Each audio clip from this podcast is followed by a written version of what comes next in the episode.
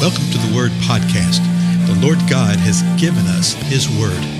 Let us learn it. Let us live it. Let us rejoice in it. Spread the Word.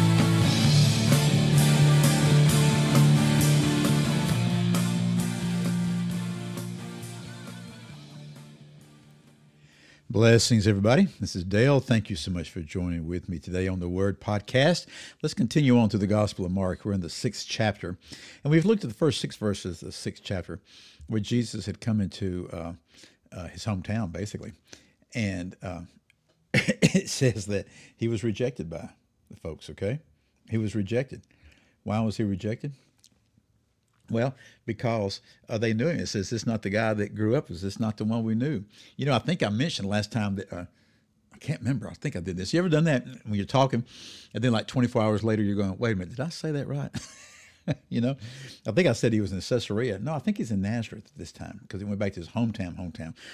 When by the time he's an adult, you know, when he's doing his ministry, he is in uh, uh somewhere else. But this right here is probably in Nazareth. Okay and so Jesus comes into town. They reject him. Remember how they were amazed by him? They were amazed by the things that he said. They were amazed by the things, uh, the wisdom that he had. They were amazed by the miracles. But then they decided they took offense at him because they said, "Hey, isn't he the, you know, the brother of James, Joseph, and Judas and Simon? He's got sisters. They all live here with us. This is just one of us." And they decided to not believe. Remember how Jesus wondered at their own unbelief? Then the last verse we looked at in Mark 6 6 says, And he was going around the villages teaching. So verse 7 says this And Jesus summoned the twelve and began to send them out in pairs and gave them authority over the unclean spirits. And now watch what's happening right here. Uh, and you need to read all the other gospels, which remember we did that when we went through Matthew. We went back and uh, checked with just about all the other gospels with these various accounts. Uh, I decided not to do that with Mark. Sometimes I'll pick up one of the other gospels, to, you know, bring it nuances, or or I'll say something about it.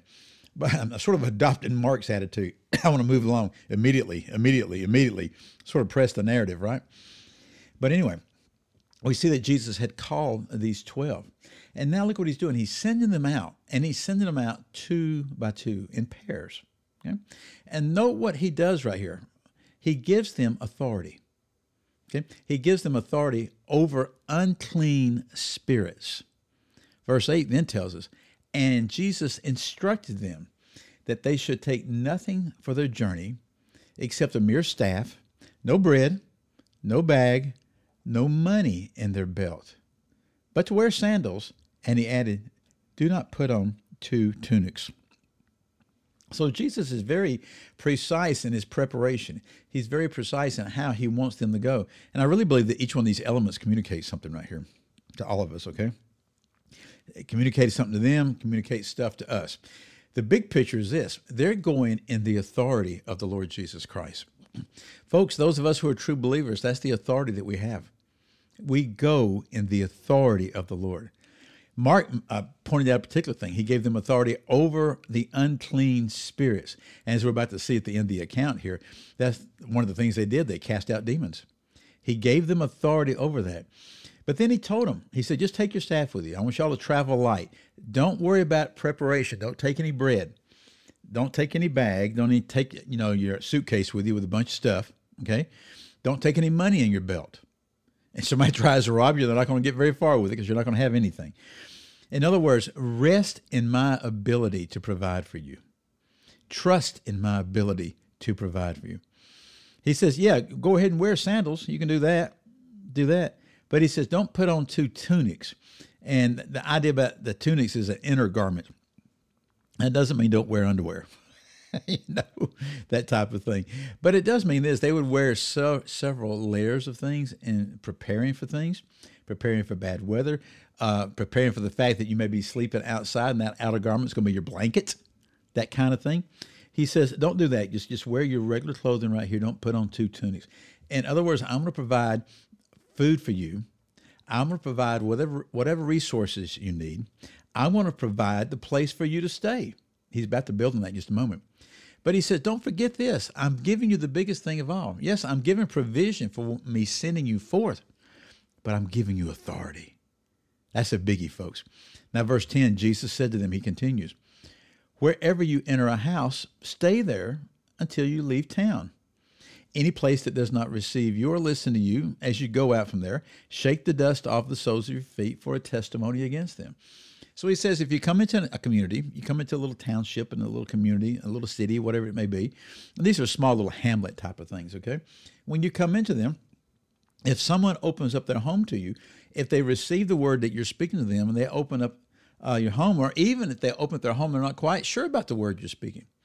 He says, stay there until you leave. In other words, don't sit there and somebody else comes along and offers a bigger place and a fancier house and you know nicer places to stay. Don't do that. Just stay there where you are. If you come into a town, if you come into a gathering of people, a community, and they don't want to hear anything about it, and they don't receive you, and they don't listen to you, then leave. That's fine. Go ahead and leave. But when you leave, shake the dust off the soles of your feet. And this would actually be a physical thing that they would have done as a testimony against them. Saying what? Hey, we brought some good news to you right here, and you rejected it. Well, what were they supposed to be saying? Verse 12 tells us they went out and preached that men should repent. They preached repentance. Okay, John the Baptist preached repentance. What did Jesus preach? Jesus preached repentance because the kingdom of God is at hand. This is what his disciples would have been preaching. They would have been preaching repent because the kingdom is at hand.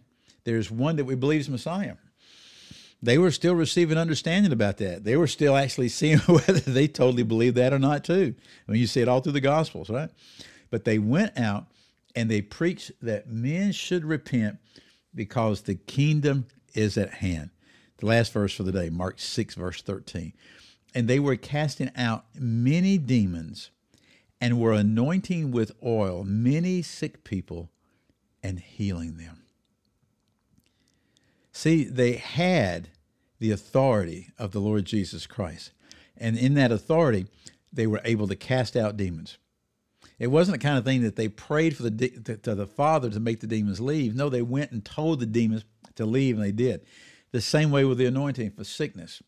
They anointed with oil. We'll find out many years later when James writes that uh, James receives from the Holy Spirit to do the same kind of thing. But you don't really see them calling upon the Father and now hear me carefully, begging the Father to do something. The Father desires to do these things. He has chosen to use us. Okay, He's chosen use and use uh, us using the authority that He has granted to us to heal people. And you say, "Well, I don't understand that. I don't feel like a healer." Well, it has nothing to do with how we feel. Okay, that's not the point. The point is, what do we believe? The point is, in whom do we have faith? The point is, are we going to be faithful to move within the authority that the Lord has granted to us. As a matter of fact, our feelings and emotions totally get in the way of that. It is by the authority of the Lord Jesus Christ. So speak forth that authority. Command the demons to leave. Command healing to take place. Command disease and sickness to leave. If you're experiencing that same type of thing uh, to your, with yourself, you're under the weather or whatever like that, then speak that speak that to yourself, and people say, Well, can you really do that? Yes, you can do that. what are you talking about? Yes, you can do that. You know, call upon uh, the power that the Lord has released within each and every true believer, true believer, and watch what the Lord does. Again, I'm Dale. Thank you so much for your time. I'll see you in the next episode.